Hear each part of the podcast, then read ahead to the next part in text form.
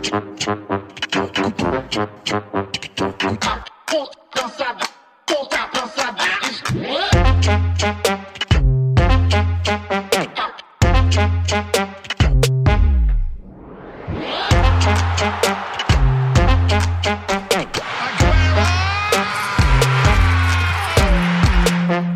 Velkommen til anden halvleg af Fodbold FM, hvor jeg fortsat har selskab af Peter Frohlund og producer Kasper her i studiet.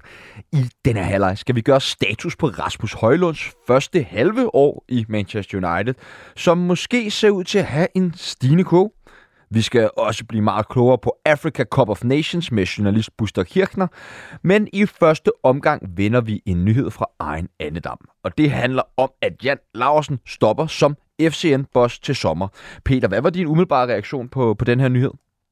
Jamen, det var egentlig, at øh, jeg synes, det var overraskende, at, øh, at det, var, det, det, det, var, det var sådan lidt en bombe, det synes jeg, det var. Øh, det, det synes jeg, det var. Men når man så tænker lidt over det, og altså, nu har jeg jo mødt ham nogle gange og, og snakket lidt med ham, så er han sådan eftertænksom, øh, rolig og fornuftig fyr. Så jeg, så havde også tænkt over, også da jeg så interviewet med ham, at øh, det her, det har han gået og tænkt over en periode, og, og så er det nu. Men det er da en kæmpe ting. Altså, det er jo, det er jo Mester Nordsjælland, vi, øh, vi, øh, vi siger farvel til. Så jeg synes, altså, det, det, det er en meget, meget stor ting. Og jeg, jeg, nu er han jo ikke, han er jo ikke typen, der sådan... Øh, giver den gas øh, i medierne og, og har brug for at stille sig frem og sådan noget. Så han har måske ikke den mest synlige profil. Men man skal altså ikke tage fejl af, at det er, altså det, det, det, det er sådan øh, grundsubstansen af, af hvad der hedder FCM, det, eller FCN, det er ham. Så, så jeg er da spændt på at se, øh, hvordan de kommer videre derfra. Jeg tror ikke, man kan undervurdere den betydning, han har haft, og i øvrigt stadig har. Og det, jeg skulle lige så sige, det er nogle kæmpemæssige sko, der skal fyldes ud, når, når han skal afsted øh, om et halvt års tid. Så jeg ja, er helt klart spændende, men udefra set også... Øh, ja, jeg ved ikke, altså det er jo hans valg, men øh, det virker virkelig som om, at, øh, at det er... Øh, ja, Nordsjælland kan, man kan jo ikke sige, at Nordsjælland våger pelsen, men det er i hvert fald meget, meget spændende øh, og interessant at se, hvad der kommer til at ske. En, der ved meget mere om det, og som helt sikkert også har nogle følelser og tanker omkring den nyhed, det er Kasper Delinde fra Nordsjælland Dreaming. Hej og velkommen, Kasper. Jo, tusind tak. Hvad øh, var din første reaktion på, på den her nyhed? Jamen, øh, der havde faktisk gået nogle rygter om det, så, øh, så det kom ikke som det allerstørste chok øh, for mig. Øh, men, øh, men jeg må da sige, øh, det, det blev alligevel lidt, øh, lidt hårdt, da det så endeligt blev, øh, at rygtet blev til virkelighed, kan man sige. Så, øh, så det, har, det gør ondt, og det gør stadig ondt i dag, og øh, heldigvis så har vi ham et halvt år mere til at finde øh, den rette afløser. Og nu siger du selv, den rette afløser. Altså, findes den rette afløser for en mand, som har været i klubben i mere end 25 år som sportsdirektør, sportschef, bestyrelsesformand osv.? Altså, øh, det bliver nok rigtig svært sådan helt generelt set, men man kan sige, at hans fornemmeste opgave har jo også været at bygge den organisation omkring ham. Og øh, det kommer også lidt til at blive hans prøve, at øh, det handler om, hvordan at klubben kan stå på egne ben uden ham øh, fremadrettet. Og, øh, og der har også været en del rekrutteringer i, i den seneste tid, så, øh, så på den måde, så tror jeg allerede, de har vidst det i noget tid, og det er nok noget, de har snakket om i klubben, og så er de i gang med øh, stille og roligt at, at sætte de nye, øh, det nye team, og det tror jeg faktisk allerede er i gang, hvis jeg skal være helt ærlig. Det er jo ikke, fordi vi skal lave et eller andet stort mindebrev øh, på bagkanten af den her nyhed, men, men jeg tænkte... Nekrolog? Nekrolog. Nej, det, det, er jo ikke, det er jo ikke den retning, vi vil gå, men jeg tænkte bare, kan du sådan pinpointe øh, nogle områder, du føler, at han har været øh, har haft ansvaret bag og, og gjort en forskel? Ja, altså som jeg ser det, så kan man sige, at FC Nordsjælland er en af de klubber i Europa med måske den mest klare strategi overhovedet. Og øh, den strategi har han jo været en meget, meget stor del af at tegne. Og det kan man høre i ja, alverdens udsendelser øh, med ham, som FC Nordsjælland selv har lavet, men også blandt andet i Mediano, hvordan det ligesom er gået fra, at de var to mand i teamet, til de ændrede strategien i øh, omkring sådan noget slut nullerne, og hvordan de så ligesom har lagt, har lagt på. Så jeg tror, man skal tillægge en rigtig stor del af, af, øhm, af det strategiske øh, arbejde, hans øh, meritter. Og så er der jo heller ingen tvivl om, at, øh, at han har været dygtig til at sælge spillere, øh, hvis man kigger på, hvad vi har fået for dem igennem årene. Så, så det skal han selvfølgelig også have meget stor øh, ros for. Og så tror jeg egentlig også hele den her kollektiv ledelsesstil. Jeg ved, at Peter elsker at kalde det øh, det fodformede, øh, det fod, den fodformede fodboldklub, ikke? Men, øh, og, og, øh, og det øh, tror jeg egentlig er enormt rigtigt, at øh, den kultur, der er deroppe, er enormt øh, borget af, hvem han er som person, og, øh, og det bliver også lidt spændende at se, om der kommer en ind, der, der fylder lidt mere og larmer lidt mere, om det så øh, sætter et aftryk på, på resten af klubben, eller hvordan de ligesom griber det an.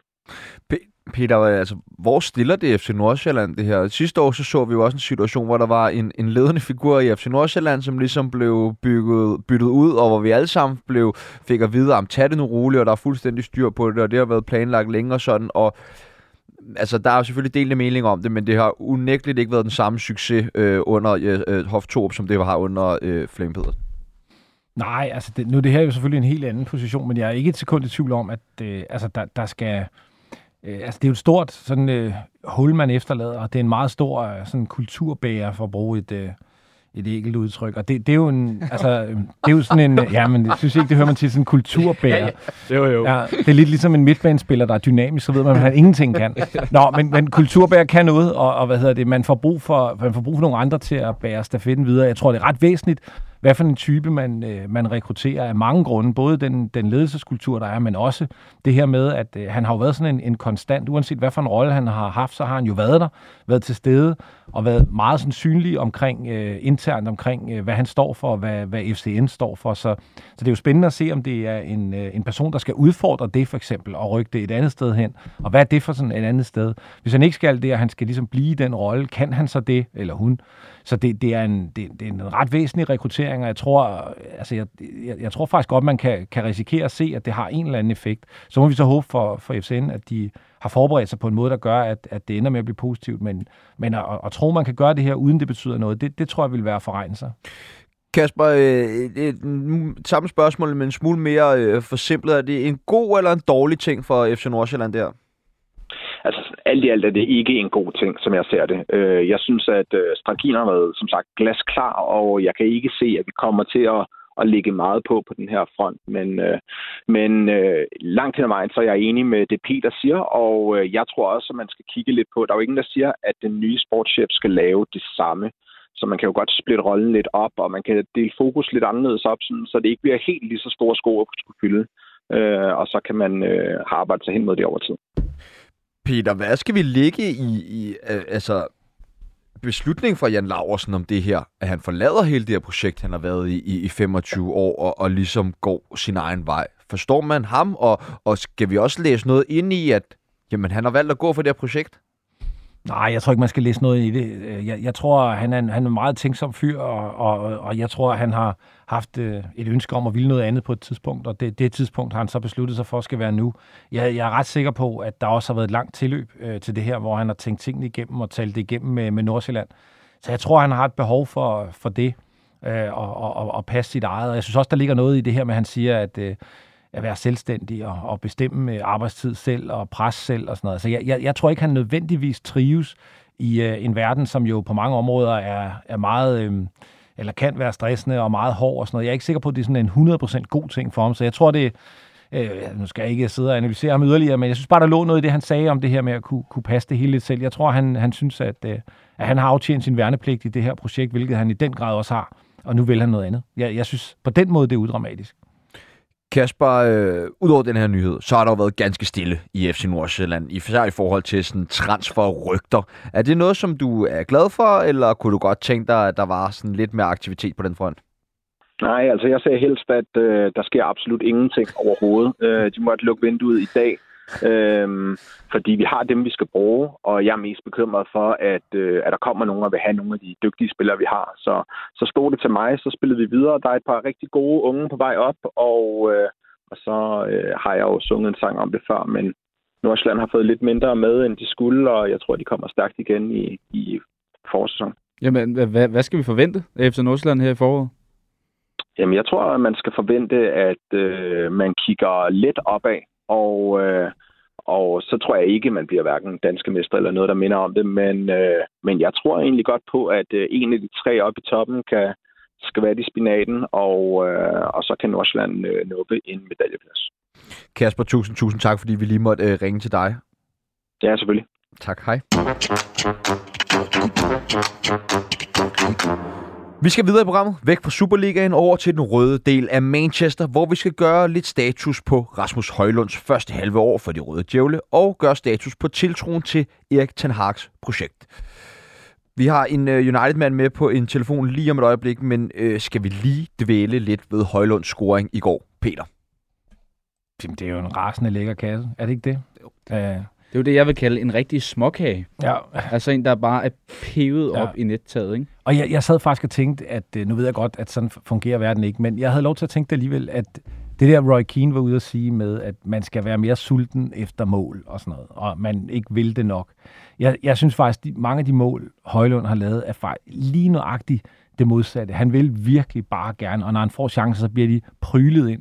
Det har vi både set på landsholdet og i Inter, og nu også i går, og jeg synes faktisk, ovenpå al den der snak om, vil han det nok, og alt det der, så er det en sindssygt god kasse at lave. Der er ikke så meget øh, at sige til det, øh, altså andet end, at det, det er bare godt lavet, og det er jo ikke engang en chance, det er jo efter min mening endnu en gang, hvor Rashford leger øh, Jackson for Chelsea og bruger alt for mange berøringer i feltet og ikke får afsluttet og løber ind i hinanden. Så er det jo relativt snart lige et par hurtige for den flyttet forbi. Øh, hvad hedder det? Romeo, som jeg husker deres øh, fod, og så bliver den høvlet op i. Jeg synes, det er et drømmemål. Det må jeg sige. Helt vildt. Og han burde lave nogle flere øh, af. Ja, de der. det er rigtigt. Kasper, kunne du måske lige øh, hjælpe med, hvis vi skulle have fat på en øh, United-mand? Øh, ja, det, det kan jeg da godt. Men, øh, Peter, hvad for nogle problemer ser du ellers, at sådan, Rasmus Højlund har haft i United? Jamen, der, jeg synes, der er flere ting. Ikke? Altså for det første, så, så øh, altså, han starter jo med at blive købt til rigtig mange penge, og så har man jo en forventning om, at han høvler kasser ind. Øh, det, det, er jo en, det er jo en stor forventning i en ny liga. I øvrigt har han jo aldrig spillet øh, sådan hele tiden i Atalanta og lavet mål øh, hele tiden. Og Han har mange, nærmest ikke spillet den hele tiden nogen steder, heller ikke i Stumgræs eller slet ikke i FCK. det er nemlig det.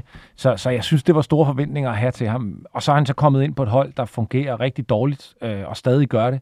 Jeg synes, Garnaccio har, har løftet sig, og også begyndt at, at, at spille, øh, hvad hedder det, bolden en gang imellem. Men, men altså, Ham skal du rose jo. Det er jo Ja. Sebastians absolute favoritspiller, Ja, ikke? Så men- du skal passe på. ja, men han er, han er også god. Men på den anden side har man jo, øh, hvad hedder det, Rashford, som jeg faktisk, nu ved jeg godt, han scorede i går, men jeg synes simpelthen, han spiller forfærdeligt. Altså, han bruger alt for mange berøringer. Det er alt for u, øh, hvad hedder sådan noget, øh, uafklaret, når han får bolden, hvad han vil gøre med den. Og nu sagde jeg det der med, med Jackson for Chelsea. Jeg synes faktisk, han har lidt af det, som han også har. Det der, hvor man, altså man ved bare, nu overtænker han en, en chance og alt det der. Og, og det er altså sådan et miljø, øh, som, øh, som Højlund har skulle trives i. Og så synes jeg også, øh, når man ser en, en kamp i går, nu er Tottenham en god modstander at have, fordi de spiller med høj bagkæde, og der er plads at løbe, og det synes jeg også, han gjorde fint. Men altså, United har jo ikke sådan rigtig domineret øh, så mange. De, de har været presset i mange kampe, de har været ovenikøbet også heldige nogle gange, når de har fået... Øh, Så vidt jeg husker, nu må jeg også lige ramme, kan, men bold, øh, bes- boldbesiddelsen i går var sådan noget 40 procent United, 60% til Tottenham, og United var jo trods alt på hjemmebane, så det er jo Ja. ikke fordi, de ligefrem går ind og styre det kamp. Nu skal vi øh, Ja. spyde velkommen til Henrik Jakobsen, som der er en del af manunited.dk. Hej Henrik. Hej. Hvis vi øh, helt kort skal forholde os til kampen i går, hvad er dine tanker så omkring den? Øh, ja, men altså øh, positivt, må jeg sige. Jeg var positivt overrasket. Øh, men øh, ærgerligt, at vi lukker nemme mål ind igen. igen. Ja, fordi det har vel været meget symptomatisk for Uniteds sæson. Enten så kan man ikke score, eller også så lukker man for mange mål ind i, i den anden ende. I hvert fald noget manglende stabilitet. Ja, korrekt. Og i, igen en målmand, der, øh, der ikke lever op til forventningerne. Højlund han, øh, kom jo på tavlen i, igen i går. Tror du, Hansen er ved at få for alvor hul på bylden i Premier League, hvor det jo faktisk kun er blevet til, til to scoringer i de her 16 kampe?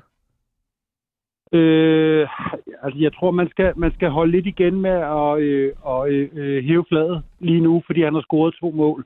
Øh, jeg tror, han skal have tid, og øh, jeg tror, vi skal lade være med at have forventningerne skruet for højt op. Det viser, det viser to mål i 16 kampe jo også. Øh, Kasper, kan vi tillade os at være en smule skuffet over øh, Rasmus Højlund? Første halvår i United. Hvis du kigger på prisen, absolut. Og hvis du kigger på, at du er starter i Manchester United, så tror jeg da også, at man absolut sidder med en forventning om, at man skal kunne gå direkte ind. Men nu må man jo så også på en eller anden måde øh, øh, ikke tilskrive æren, men man må også sige, at der er jo også øh, nogle andre spillere på banen, som heller ikke har leveret. Og der, der er måske heller ikke et øh, koncept, der helt har fungeret under Ten Hag. Øh, og på en eller anden måde, så øh, kommer Højlund jo også til at, at lide lidt under den øh, tendens og den øh, manglende moral og, og så videre, som jo hersker øh, særligt. Så, så, så altså for at svare på et spørgsmål, jeg synes godt, man kan være skuffet, men jeg synes ikke, at jeg sidder med en fornemmelse af, at, at han altså, for eksempel er dumpet. Altså det, det, det føler jeg ikke. Øh, jeg, altså, jeg synes personligt, at jeg sidder med en, en jeg er virkelig skuffet over Rasmus Højlunds øh, præstationer for Manchester United. Jeg synes især, hvis man kigger på øh, Wigan-kampen, hvor at øh, Højlund han har jo 300% chancer, som han jo øh, ikke sparker ind. Og der vil jeg sige, altså det er noget af det, som for mit vedkommende taler ind i den skuffelse omkring øh, Rasmus Højlund, fordi at han jo, når han så endelig får nogle af chancerne i Premier League, ikke har udnyttet dem. Jeg synes, at det hele bliver meget sådan sang omkring, åh, oh, men han får heller ikke hjælp fra de andre, han får heller ikke sådan der. Men når han så får chancen, så skal han vel også gøre sit. Hvad tænker du omkring det, Henrik? Øh, jeg er ikke enig. Altså for det første, for det første er der det med prisen på Højlund. Det kan aldrig komme en spiller til last, hvad klubben betaler for ham. Jeg kan godt forstå, at vores andres forventninger bliver sat efter en pris, men det kan aldrig komme spilleren til last. Vi kan tale om dårlig købmandskab. Det kan vi. Men, men at, at hænge 72 millioner pund op på øh, Højlunds skulder, det synes jeg er groft. Når det så er sagt, weekendkampen, det er vi helt enige om. Det er, jeg mener, der er 200% chance af den kamp, han skal score på. Øh, og, og set i lyset af det, det var en skuffelse. Det var det. Men derudover, så synes jeg, det er halve chancer. Det er, det er Liverpool-kampen, hvor han har en med højre. Der er også en med venstre, hvor det er fra spidse vinkler mod Wigan, hvor, øh, hvor det er altså gode keeper, der kommer ud og dækker målet. Og jeg synes, det er for hårdt at, at, øh, at være skuffet over det og dømme ham for hårdt på det. Men hvorfor skal vi så dømme Højlund udefra? Vi skal dømme med Højlund set i bagklogskabens klare lys, når der er gået noget mere tid. Og jeg er overbevist om, at havde Højlund kommet i sidste sæson, hvor der var et klare spilkoncept, hvor spillet fungerede bedre, så havde Højlund også leveret bedre. Det er jeg slet ikke i tvivl om. Vi, vi, vi, altså United blev nummer tre sidste år, kom var i to kopfinaler og spillede 62 kampe, afbrudt af et VM i Ten Hag's første sæson. Så jeg synes, altså han kommer ind, han rammer det simpelthen på det dårligste tidspunkt, han overhovedet kan ramme klubben på. Altså, han kommer vel ind i, på det bedste tidspunkt, for det vel lige efter en, en rigtig god sæson? Han kommer jeg. ind på et rigtig skidt tidspunkt, fordi alle spillerne siger, at de er trætte, de er udbrændte efter VM, de er trætte efter 62 kampe, og spillet på banen fungerer jo slet ikke. Så derfor er det det værste tænkelige tidspunkt. Men det er jo også i sådan nogle situationer, altså det, fordi det, det, det er enig, jeg er enig, de har ikke spillet godt, og der er mange forklaringer på, øh, hvor, jo, altså, hvorfor United ligger, hvor de ligger, og spiller, som de spiller. Men det er jo netop der, at når man øh, køber en første angriber ind, det er jo netop der, han skal være med til at redde. Og der har han bare, synes jeg også, for mange chancer. Jeg synes godt, man kan tillade sig at have en vis skuffelse. Jeg, jeg er enig i, at, at øh, det er jo ikke nu, han skal, han skal dømmes. Han har spillet, hvad han spillet 16-17 kampe, og han er stadig 20 år, alt det der. Men han har ikke været den redningsmand med, med sin mål, som, som jo, man jo sikkert havde håbet på. Er han en god angriber? Det er han. Skal, skal han nok blive øh, endnu bedre? Det er jeg også 100% sikker på. Det synes jeg også, kampen i går var et vildt godt eksempel på. Men han har også nogle, nogle ting, øh, han skal gøre bedre, hvis han skal være første angriber i Manchester United, og han skal have en højere scoringsprocent. Der er også noget omkring hans løb i feltet, øh, kunne løbe sig fri og sådan nogle ting. Altså, der, jeg, jeg synes, han har været en mindre færdig artikel, end, end, øh, end jeg tror, United havde forventet, hvis man spørger dem. Ja, det tror, det tror jeg til dels også, du har ret i. Jeg tror også, en del af det, der har været Højlands problem, det var for det første, at han ankommer skadet, øh, øh, og han ankommer sent. Det vil sige, at han er ikke med i optakten på samme måde som de andre. Og, og fra start af, der, der er den anden angriber, som er Marshall, han leverer ikke. Altså ikke. Det vil sige, der er kun én, der har hængt sin hat på, og det er, øh, det er Højlund. Så, så jeg synes, det er, det er et stort tryk, der er blevet lagt på en 20-årig. Og vi kan godt være enige om, at der er nogle af hans løb i feltet, hvor timingen skal være bedre. Der er også noget med hans første touch en gang imellem, når han har en forsvar i ryggen og laver modløb. Den, den misser han, og det er noget, han skal klart skal blive bedre til. Henrik, øh, du var lidt inde på det. Det gik jo rigtig godt for United de sidste sæson, men det har jo slet ikke været det samme. Øh, vi har set hverken øh, pointmæssigt eller spillemæssigt for United i den her sæson. Har du et bud på, hvilke, hvad det er, der er gået galt i klubben, siden de ikke har kunne bygge videre på sidste sæsons tredjeplads? Altså, hvis man skal øh, øh, tro på, hvad deres spillerne siger, så siger de, at de er trætte efter en sidste sæson. Det er sådan, åh, det kan godt være. Men, men noget af det hænger jo også på Ten Hag, det bliver vi jo bare nødt til at sige.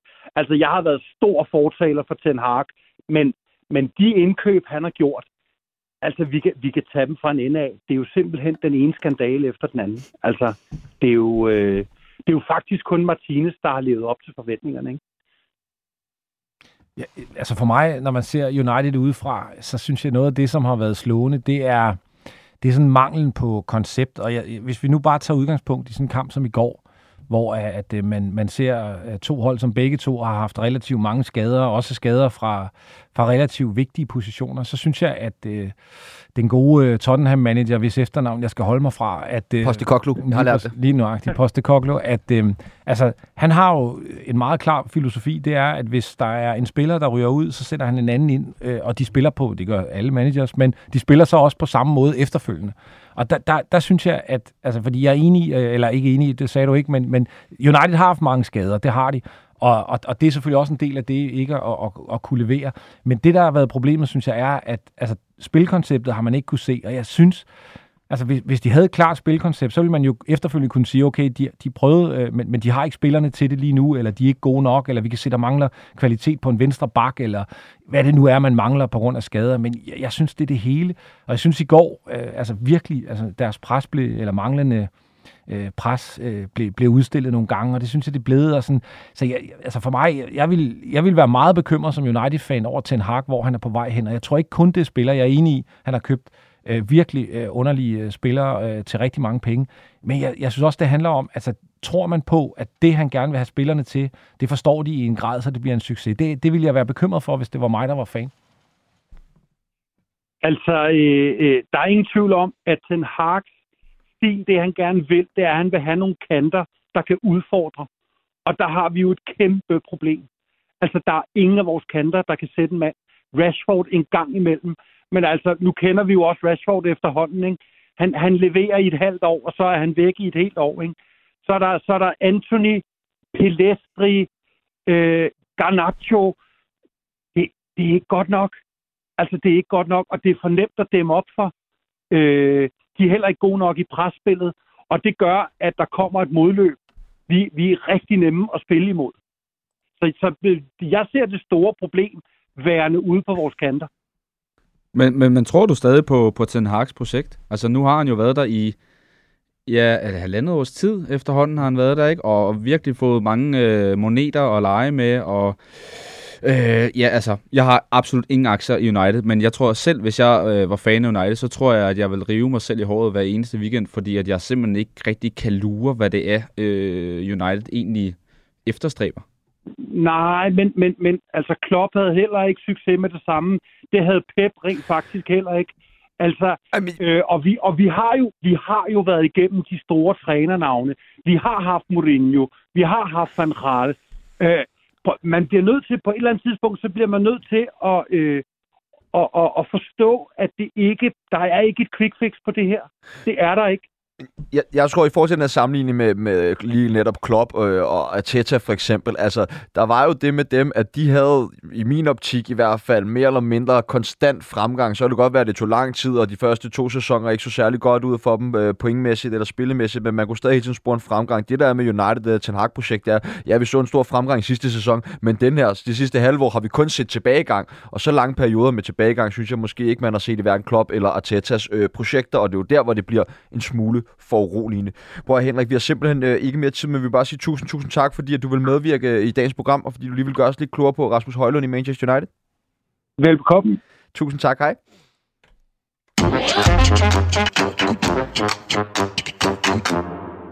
Lørdag den 13. januar blev det afrikanske mesterskab sparket i gang, hvor værtsnationen fra Elfenbenskysten vandt 2-0 over Guinea-Bissau i åbningskampen. En turnering, der blandt andet har trukket opmærksomhed i England, da profiler som Mohamed Salah er fraværende for Liverpool, mens slutrunden er i gang.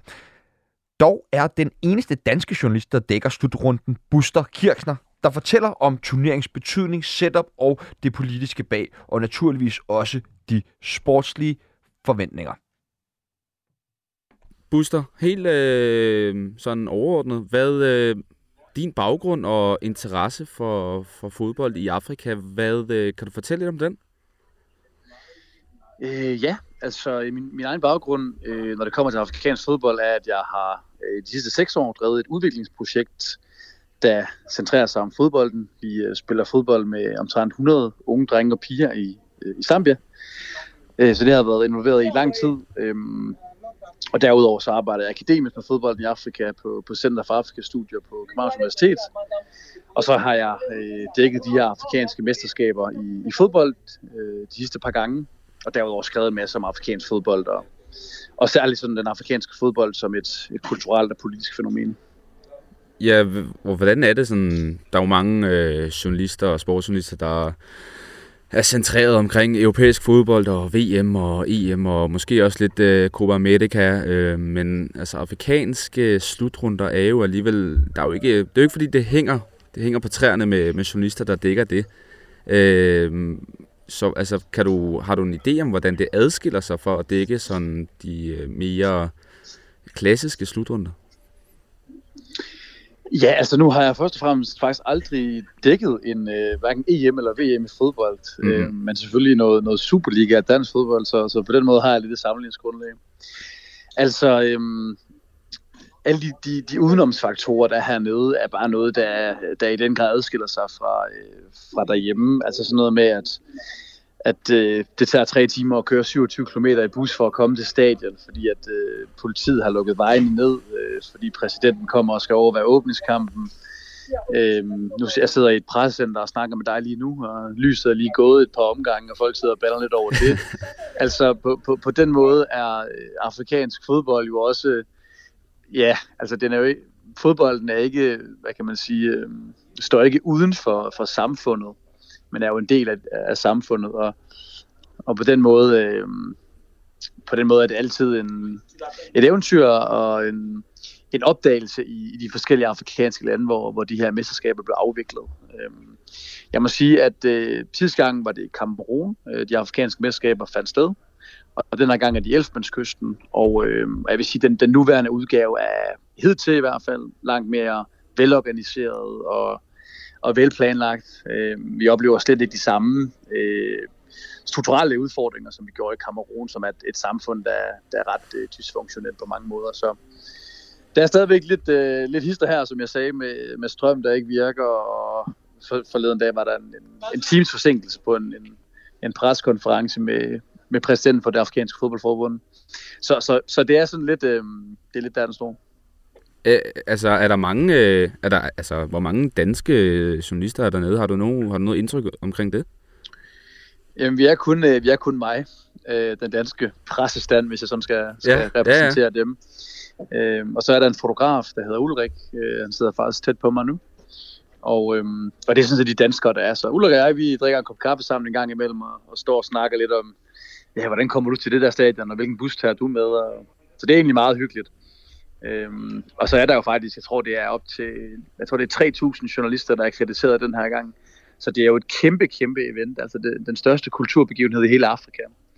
Øhm, så ja, lige nu sidder jeg sammen med, med hundredvis af, af journalister i et stort presserum. Øh, selvfølgelig primært fra Afrika, men også Storbritannien, øh, Tyskland, øh, Skotland, øh, delte en taxa i morges sammen med en, en italiensk og, og skotsk journalist, øh, journalistkollegaer. Så, øhm, så det er da, det er da kæmpe stort at være her, og på den måde er det jo ikke sådan, at, at man skal tro, at når man, så er der en, en begivenhed, der finder sted i Afrika, og så, så står vi øh, et par stykker ude i en eller anden jungle eller landsby og ser med. altså det er kæmpe stort, og, og hele sådan formatet eller formen er jo altså top, top øh, professionel på, på mange måder.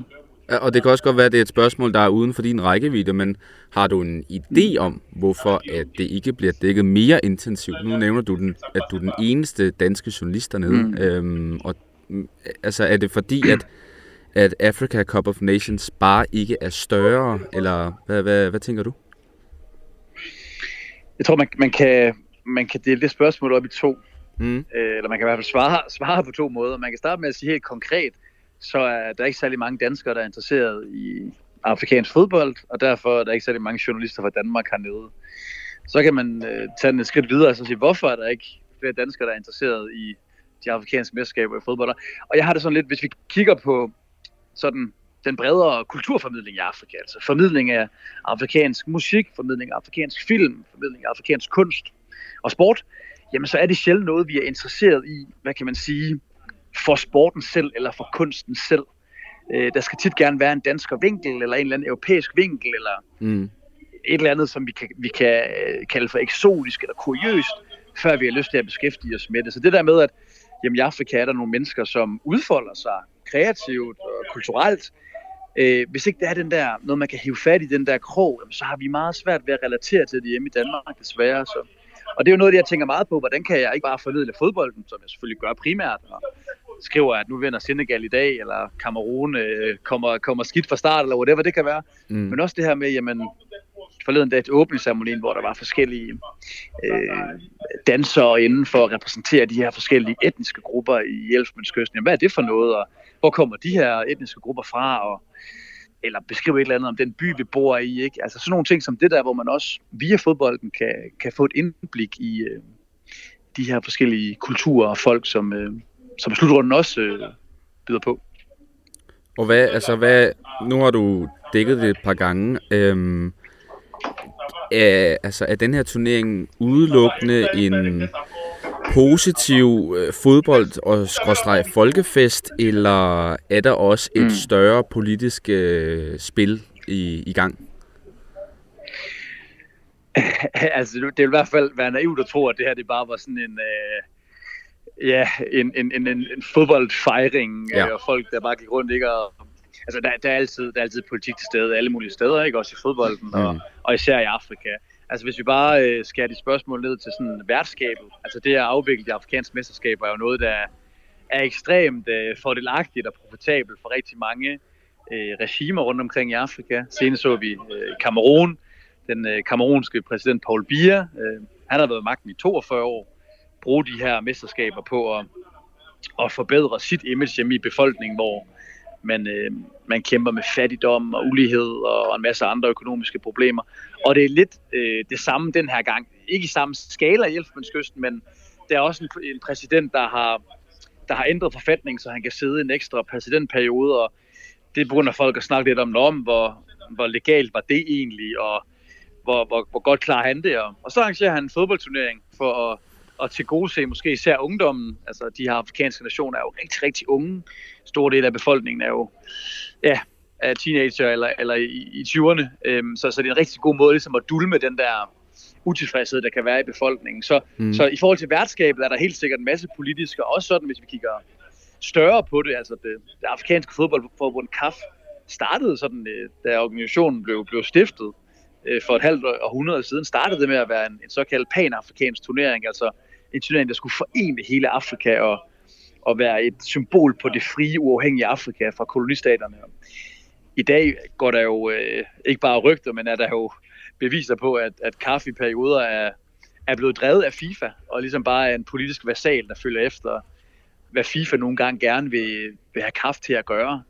Altså, der har været en periode, hvor kraft simpelthen er blevet sat under administration fra FIFA, ikke? og det er en offentlig kendt hemmelighed, at øh, Gianno Infantino han er gode venner med Motsepe, øh, præsidenten for det afrikanske fodboldforbund. Så, så, så på den måde er der både øh, noget med værtskaberne, hvor der er en hel masse politik, og selvfølgelig en, en kæmpe, kæmpe øh, hvad kan man sige, fordel for de her magthavere i at arrangere mesterskaberne, og så er der hele den, den fodboldpolitiske fortælling om CAFs forbindelse til FIFA, øh, der også er ekstremt interessant at dykke ned i. Jamen, jeg, jeg tror måske faktisk, det var dig, der lavede et tweet forleden omkring uh, Infantino, øh, mm. og den måde, som folk tog imod hans ord på, øh, hvis jeg mm. husker rigtigt. Øh, fordi altså her hjemme i Danmark, især i forbindelse med VM-slutrunden sidste år i, øh, i Katar, eller i 22, øh, var der jo mange mm. kritiske udtalelser og fokuspunkter, i hvert fald fra den danske presse, men altså, har du et indtryk af, hvordan de afrikanske stater har, altså hvad, hvad er deres indtryk af Infantino, og jeg, jeg, jeg gætter ikke på, at de måske er lige så kritiske, som vi er heroppe i Norden. Det er et godt gæt. Det er et godt gæt. Generelt, generelt er man ret godt tilfredse med ham. Igen skal vi huske, og det er selvfølgelig en generel point, jeg kommer med her, at ja. Afrika er ekstremt mangfoldigt. Altså her er 24 forskellige lande repræsenteret, hvor, hvor jeg er nu. Mm. Og så er der øh, 55 lande på kontinentet. Så det der med at snakke om, hvad synes Afrika er, er selvfølgelig altid en, ja. en udfordring for sådan nogen som mig, der, der gerne vil nuancere det. Ikke? Men, men alligevel, hvis vi skal, skal generalisere en smule, øh, så er man godt tilfreds med Infantino, og det, og det kommer egentlig ret godt til udtryk øh, i åbningskampen, mm. hvor at, øh, Infantino han går på, på talerstolen og, optræder på de her kæmpe, kæmpe øh, storskærme i, i begge ender af stadion, og folk ligesom jubler og, og skriger, og, og altså, der var faktisk højere jubelbrøl efter Infantinos tale, end der var fra Elfenbenskystens præsidents tale. Øhm, og det viser jo noget om hans popularitet, at jamen, Infantino han er ligesom blevet Afrikas mand, fordi han, han snakker om det her med, ja, Afrika skal, skal tilbage til verdensfodbolden, at Afrika skal blive verdensmester, og, og det, det, det er ligesom noget, der ja, er enormt stort for mange afrikanere at høre en europæer snakke om, at jamen, nu er det ligesom Afrikas tid, og, og hvad Mar- Marokko skabte her for omtrent et år siden i Katar ja. med at komme i semifinalen, er, er jo altså noget, der har fået mange til at være optimistiske. At tiden ligesom er, er inde nu til, at, at Afrika kan blande sig, eller afrikanske lande kan blande sig i den absolute top, når det kommer til, ja, til det rent sportslige. Og ja, altså nu i lidt forlængelse af det der, og det kan også godt være, at det bliver en anelse for øh, politisk og øh, tungt, men jeg, altså, vurderer du, at, at de afrikanske lande er naive i forhold til Infantino, eller er det mere sådan den, hvad skal man sige, den øh, nordiske pressedækning øh, af Infantino, der, der er skudt forkert? Altså fordi det der med at være mangfoldig mm. og øh, henvende sig til, til de lande, der måske ikke altid er blevet hørt, Øhm, altså, jeg ved ikke, om du kan forstå, hvor det er, jeg vil hen. Øh, ja, jeg forstår godt de spørgsmål. Ja, ja. ja. Jamen, helt sikkert, og jeg synes, det, det, det er et glimrende spørgsmål. Jeg, jeg, vil, jeg vil sige det sådan, at øhm, VM i Katar er et godt afsæt uh, til at snakke om de her ting på, og, og det er jo noget af den største kritik, der har været mod Infantino, ikke? Altså, der, ja. der er en del at kritisere ham for, især fra et, uh, et vestligt perspektiv, men det er nok alligevel VM i Katar, der har været den største sten i skoen på, på journalister som mig og dig, når det, når det kommer til Infantino. Ja. Og øhm, den kritik, der var, jeg gik på menneskerettigheder og på Katars værtskab, og er det her ikke bare en oliestat, de ligger ud i ørkenen, hvorfor skal de afvikle det? Den kritik har jo ikke lyttet i afrikanske medier Nej. over en bred kamp. Den, den kritik øh, er ikke blevet rejst fra fodboldledere, igen, journalister eller spillere eller whatever. Og, og, og der føler mange afrikanere ikke, at det, altså, det er ikke deres ansvar at gå ind og sige, Øhm, øh, nu, nu skal det her land, Katar, gøre det og det, eller nu skal Infantino gøre det og det. Altså, der, der, det, det er slet ikke den, hvad kan man sige, diskurs, der er i afrikansk sportspolitik, eller undskyld, afrikansk sportsjournalistik, at man skal gå ind og blande politik ind i det.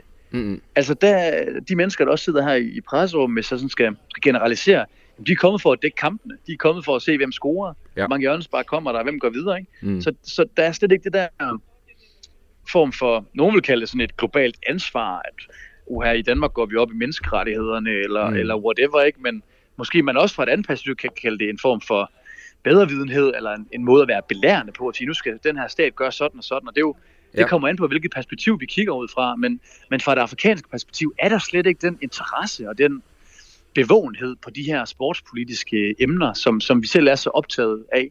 Og som vi også husker, at rigtig mange af de her afrikanske stater, det er jo stater, der selv er øh, knap så velfungerende og knokler med de samme problemer, som Katar måske gør, når det kommer til arbejdstagerrettigheder, eller menneskerettigheder, eller pressefrihed for den sags skyld. Så, så, så, så det, er jo, det er jo et spændende spørgsmål. Altså, øh, er det også der er bedre vidende og belærende, mm. eller, eller har vi et eller andet globalt ansvar for ligesom at rejse den her kritik og sige, hør her, det er ikke i orden at spille fodbold, når, når de mennesker, der bygger de stadions, hvor der spilles på, øh, de, de afgår ved døden.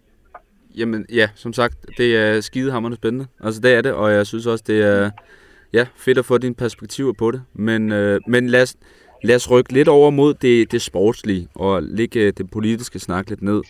Øh, ja. Fordi turneringen den bliver jo spillet på et tidspunkt, der påvirker mange af de europæiske ligaer, blandt andet Mohamed Salah, mm. øh, som Liverpool jo har været ude og udtale, at øh, de synes jo, det, jeg ved ikke om de begræder, at han ikke er der, men det, det er i hvert fald en rigtig stor sten i skoen, at han ikke er med. Øh, mm. Er det egentlig er det problematisk, at turneringen bliver spillet på det her tidspunkt, eller er det igen bare sådan det vestlige, øh, europæiske syn på, øh, på turneringen? Altså, hvis vi, hvis vi kigger øh, udelukkende på det her, den her kritik, der har været fra eksempelvis Liverpool og også flere tyske klubber med, ja. med Bayern Leverkusen i spidsen. Ja. Jamen, så synes jeg, det er, det er sådan lidt hyklerisk. Altså, de, de, de her mesterskaber har jo fundet sted i årtier, og øh, for, for, for de her nationer, jamen, så så tænker man ikke så meget over lige nu, hvad der sker i Premier League, eller hvad der sker i La Liga. Nu handler det om Afrika, de her kampe. Ja. Og når jeg sidder herinde, så det, der er på computerskærmene, det handler jo om, om, øh, om de afrikanske spillere. Der, hvor der måske alligevel, der hvor det kan være, være ærgerligt, at turneringen afvikles om vinteren, det er, når det kommer til spillernes øh, sundhed. Altså de her spillere spiller jo ekstremt mange kampe i forvejen, og de, mange af spillerne spiller i Europa, hvor der er kopturneringer, europæiske turneringer osv. Så det, at mange går fra et øh, hårdt juleprogram i eksempelvis Premier League, og så ankommer hernede, og så skal der også bare kløs på og spilles masse, en masse kampe, jamen det er jo ikke øh, optimalt. Så på den måde vil det også for spillernes sundheds skyld være mere optimalt, hvis turneringen blev afviklet om sommeren. Det er der, det er der slet ingen tvivl om. Og turneringen blev afviklet om sommeren øh, tilbage i, i 2019 i Ægypten. Og øh, det var så fint, fordi spillerne kunne få en ferie inden og komme lidt mere veludvilet. Men udfordringen, der har været med det, og det kommer du måske også lidt ind på i din, i din senere spørgsmål, men udfordringen, der har været med det, det er jo, at, at klimaet i Afrika er så ekstremt mangfoldigt, at det er svært at finde det, det, rette, det rette tidspunkt at afvikle den her turnering på. Lige nu, der er øhm, omstændighederne gode her. Det er jo vist varmt, og luftfugtigheden er høj, men det er ikke i regnsæsonen, som er i juni og juli, hvor mesterskaberne oprindeligt skulle have fundet sted. Så, så altså, hvis man havde afviklet de her mesterskaber om sommeren, så havde kampene regnet væk, og banerne havde været øh, rene øh, mudderpøl. Mm-hmm. Øhm, så, så på den måde, så er det virkelig svært at, at, at finde ud af, hvor, hvor skal man holde. Fordi Afrika er så stort, og jamen, hvis, hvis man havde afviklet Østafrika, hvor mesterskaberne finder sted om, om tre år, jamen så havde klimaet måske igen været anderledes, og hvornår skulle man så afvikle det? Så det er de her evige spørgsmål, der dukker op, og, og hver gang så kommer der lidt øh, den, den, den samme øh, debat, hvor europæerne brokker sig, og afrikanerne siger, I er, I er nogle hyggelere, og vi skal, selvfølgelig skal vi også lov til at spille vores turnering, uden at de skal blande jer. Mm. Og øh, den kommer sikkert til at finde sted igen om, om et par år, når turneringen, øh, når turneringen løber af stablen igen. Altså, Jørgen Klopp, han sagde jo for to år tilbage, at, øh, eller han kaldte det for that little tournament. Og selvom det måske var sådan en form for ironi, eller noget, han sagde lidt i en hurtig bemærkning, og han ikke mente, øh, han korrigerede det i hvert fald efterfølgende, og følte sig misforstået, jamen så var det jo noget, der blev modtaget virkelig, virkelig vredt. Altså folk var jo, var jo rasende over det her, ikke? Og det var, øh, hvad hedder det, respektløst, og det var ikke i orden, øh, mente rigtig mange øh, fodboldfans fra, fra Afrika. Så, så, så, så der er den her sensitive selvfølelse, når det kommer til fodbolden også, hvor folk siger, jamen for fanden altså, fodbolden hører til i Europa, det er jo der, i, det er der de store klubber er, det er jo der, de store turneringer finder sted. Lad os nu også have lov til at have vores egen turnering, uden at de skal brokke jer. Det var kun en måned, og det er kun hver andet år. Det er i hvert fald den sådan fornemmelse, der er fra, fra rigtig mange øh, fodboldfans her på kontinentet. Det, ja, det er virkelig interessant, det synes jeg. Og især det der med, at ja, jeg tror at nogle gange som europæer, man glemmer, hvor kæmpe stort Afrika egentlig er, og hvor mange lande, der egentlig er med. Altså, det er jo fuldstændig grotesk, så ja, altså, det, det, det, må, det må være svært og et større puslespil, det der med at finde ud af, hvilken nation, der plads, øh, passer, også i forhold til, til klimaet. Ja, og, og altså sådan, nu, nu, hvis vi bare lige skal, skal komme, eller skal komme yderligere en kommentar ud, Ja. ja. for indviklet. Ja, ja. Altså, det, der, der er altid øh, uvidshed op til sidste øjeblik, om de her mesterskaber overhovedet skal finde sted, og hvor de skal spilles, og nu har der selvfølgelig også været noget corona og sådan nogle ting. Men også fordi, at det hele ligesom skal gå op i den her internationale fodboldklæder. Nu har FIFA lige lavet deres nye øh, klub-VM-format, som de vil have skal finde sted om sommeren. Og så klør Kaf sig jo i håret og spørger, Nå, men hvad så med AFCON? Skal det ikke også finde sted om sommeren? Var det ikke det, I lidt tidligere? Nu laver, I, nu laver I VM i fodbold. Så der er alle de her forhandlinger, der finder sted på, øh, på ledelsesgangene rundt omkring, eller i, på de bonede gulve i, i de store, øh, på de store fodboldadresser. Øh, hvor Afrika jo også forsøger ligesom at, at slås lidt og komme ud med lidt brede albuer, men, men man må bare kende FIFA selvfølgelig er den, den største aktør i markedet, og Ja, altså det, og det er de, nogle af de spørgsmål, der bliver stillet ved de her pressekonferencer, det er jo også, jamen, hvad med kvindernes AFCON? Hvor mange hold skal der være med til det? Mm. Hvilke datoer finder det sted? Mm. Altså, vi, vi regner med, at det bliver øh, til sommer, altså i, i juni, juli, men de har ikke meldt nogen datoer ud, og der er kun et halvt år til. Altså, det, er jo, det er jo, det, vi aldrig kunne forestille os i Europa. Altså, lige nu der ved I folk nærmest, øh, de ved, hvem de skal mødes med til sommer, når der er hjemme i Tyskland, ikke? Og de Jo. ved fandme også, øh, om de skal have ketchup eller remoulade til deres pølser. altså, det, det, det, her der ved man ikke engang, om der skal være 8 eller 16 eller 24 hold med. Altså det, og, og, og det er jo ikke kun fordi Afrika er dårligt organiseret, eller fodboldforbundet er dårligt organiseret, det er fordi, det er de her forhandlinger med, med FIFA og nye turneringer og formater, og igen, som vi snakker om før, øh, skal det være sommer- eller vinterslutrunde, og, og hvad med vejret. Så, så det er komplekst, og der er helt vildt mange ting, der skal gå op i en højere enhed. Og nu har turneringen jo været i gang i, i et par dage her, og hvad, hvad er dit indtryk, øh, både som, som journalist, der skal dække turneringen, men også det, du har ja, kunne se fra tribunen? Hvad, ja, hvad er dit indtryk af de første dage? Det har været nogle vilde dage, og øh, man, man sover ikke så meget som journalist, når man er afsted, fordi at, øh, vi kommer sent hjem efter de her sene kampe og, og pressekonferencer. En, en, en voldsom trafik i den her by Abidjan, hvor der bor mere end 5 millioner. Så, så, øh, så det har været det har været hensigt. På banen har det været øh, fedt og spændende, fordi der har været nogle gode kampe. Åbningskampen, der fik vi to mål og en hjemmesejr, så der var en masse glade mennesker. Og i går, der, øhm, der så vi Ægypten spille 2-2 øhm, mod Mozambique. Ægypten, som egentlig startede godt, men, øh, men så blev ramt af, ja, af Mozambiques eufori over at være med for første gang i, i 14 år. Mm. Og så Ghana, som, som, øh, som tabte bagefter mod øh, relativt upåagtet Kap Verde. Så på den måde har der været overraskelser, der har været ret mange mål, der har egentlig været ret godt spil. Banerne er gode, altid en selvfølgelighed, så det har været fedt. Og øhm, selvom der ikke har været så mange tilskuere, desværre, så har dem, der har været, lavet ekstremt meget larm og, og skabt en fed atmosfære øh, rundt om kampene. Så indtil videre, positiv start, spændende start på uden for banen, og som journalist må man forsøge at, at følge lidt med, hvor man kan, og så må man sove, øh, når man kommer tilbage til Danmark. Ja. Ja, jamen jeg så, du nævnte lige det med tilskuer. Ja, der, der var en eller anden polemik omkring uh, tilskuertallet. Var det, jeg ved ikke, var det åbningskampen, eller var det en kamp i går, der var, der var lidt misforståelse omkring uh, det rigtige tilskuertal? Ja, det, det, er, det er lidt mærkeligt faktisk. Altså, øh, det, det, primært har det, har det været åbningskamp, der har været snakket om, fordi at, øh, ja, hvorfor skulle der ikke være udsolgt til en åbningskamp? Og Mm. Jeg, jeg, jeg skal hilse at sige, at folk elsker fodbold her. Altså, vi bor i et, et nabolag, hvor folk, altså, der er fodbold på alle fjernsyn, og folk spiller fodbold på gaderne, og der er flag og trøjer. Og, så det er i hvert fald ikke, fordi folk er ligeglade med sporten. Um, så tænker man, hvorfor er der så kun 60% fyldt på stadion? Mm. Og no, noget tyder så på, at det er fordi, at der et er blevet solgt billetter på, på nettet, hvilket alle ikke har adgang til. Mm. Og øh, to, at nogen måske har købt en masse billetter, og så er de blevet så er de havnet på det sorte marked, og enten ikke blevet købt, eller whatever, blevet slugt i en eller anden ja, sortbørshandel et sted. Ja. Så, øh, så det, det var egentlig dybt mærkeligt, at der kun var de der 36.000 mennesker på, på det her kæmpe stadion. Øhm, og så er det jo en, en evig problematik ved de afrikanske mesterskaber, at, at der bare ikke er særlig mange tilskuere. Og det kan der jo selvfølgelig være mange gode grunde til. En del af forklaringen kan også være, at det er for dyrt for mange mennesker at tage ind og se kampene. Mm. Øh, for mange mennesker, mange mennesker er ikke særlig mobile. Altså det, det der med at transportere sig hen til et stadion, der ligger langt væk fra, hvor man bor, det er ikke lige nemt for alle og koster en masse penge. Øhm, og mange af de her stadions er bygget, som mange moderne stadions er i dag, uden for byerne, så, det, så man nemt kan komme til med, med bil. Mm. Så man har, man har ligesom lavet en slutrunde, som måske ikke er for 90-95% af befolkningen, som lever i, ja, hvad kan man sige, øh, ikke fattigdom som sådan, men... men Fattig ikke og har, kår i øh, hvert fald, ikke? Fattigere kår, end, end hvad man måske burde have, have lavet en slutrunde til. Mm. Så, så, så på den måde, på den måde så er det, så er det lidt ærgerligt. Øhm, nu, jeg sad selv og så en kamp i går, hvor der var 11.000 tilskuere, og selvom stadion havde en kapacitet på, på 33, så, så var der sgu en fed stemning, og folk Ja. gik amok, og de spiller lidt musik, som man måske kan høre lidt i baggrunden her, hvis man har gode ører. Øhm, så, så på den måde, så, så overlever vi også, at der kun er en tredjedel fyldt, men selvfølgelig ville det være federe, hvis vi havde påfølgende tribuner. Og så her øh, på falderæbet, hvad, øh, hvad for nogle nationer skal vi holde øje med her de, de kommende uger?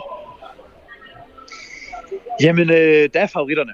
Øh, Marokko, værtsnation Elfenbenskysten, øh, Ægypten, Tunesien, øh, Nigeria kan vi heller ikke udelukke. Og øh, så er der de lidt mindre nationer, som også er meget spændende. Nu så vi Kap Verde i går slå Ghana. Mm. Kap Verde, som spiller en lækker form for fodbold. Øh, de har blandt andet en kandspiller, der hedder Bebe, som, øh, han er 34 år gammel, men han bevæger sig som en på 19 år med, med tunneller og lækre detaljer og nedtændinger med hælen og sådan noget. Var det, er det Øhm, ham, der så har en fortid i... Var han United dengang? Det tror jeg faktisk, det er, ja. Jeg tror Ja. ja. faktisk, det er ham, ja. Ja, okay. Så, så, så der, der er nogle, nogle spændende små hold, der, der gør sig gældende, de her overraskelser, som er, som er mega interessante. Mozambique må jeg også nævne, ikke? Det er tilbage for første gang i 14 år, og formår altså at, at få et point mod Ægypten, øh, som både har El Neni og Mohamed Salah og, og flere andre dygtige spillere med.